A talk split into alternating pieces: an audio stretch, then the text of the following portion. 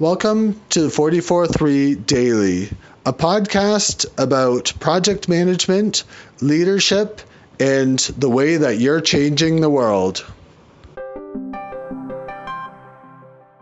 In order for people to understand your message, you need to repeat it over and over again.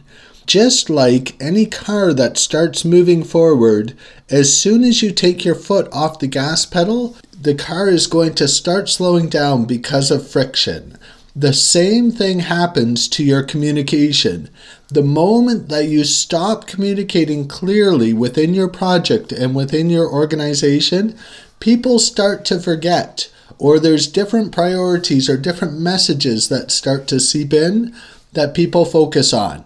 It's your job as a project manager to communicate clearly over and over and over again so that people understand the message and they can start to take steps forward.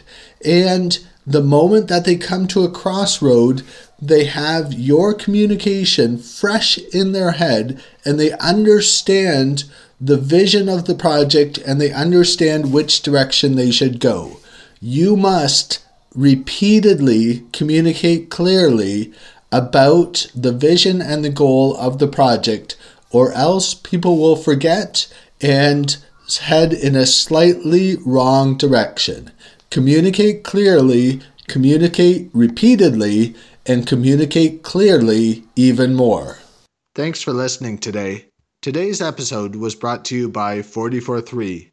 We're providing tools, resources, and services for people who have to manage projects in their everyday work, even though they aren't professional project managers.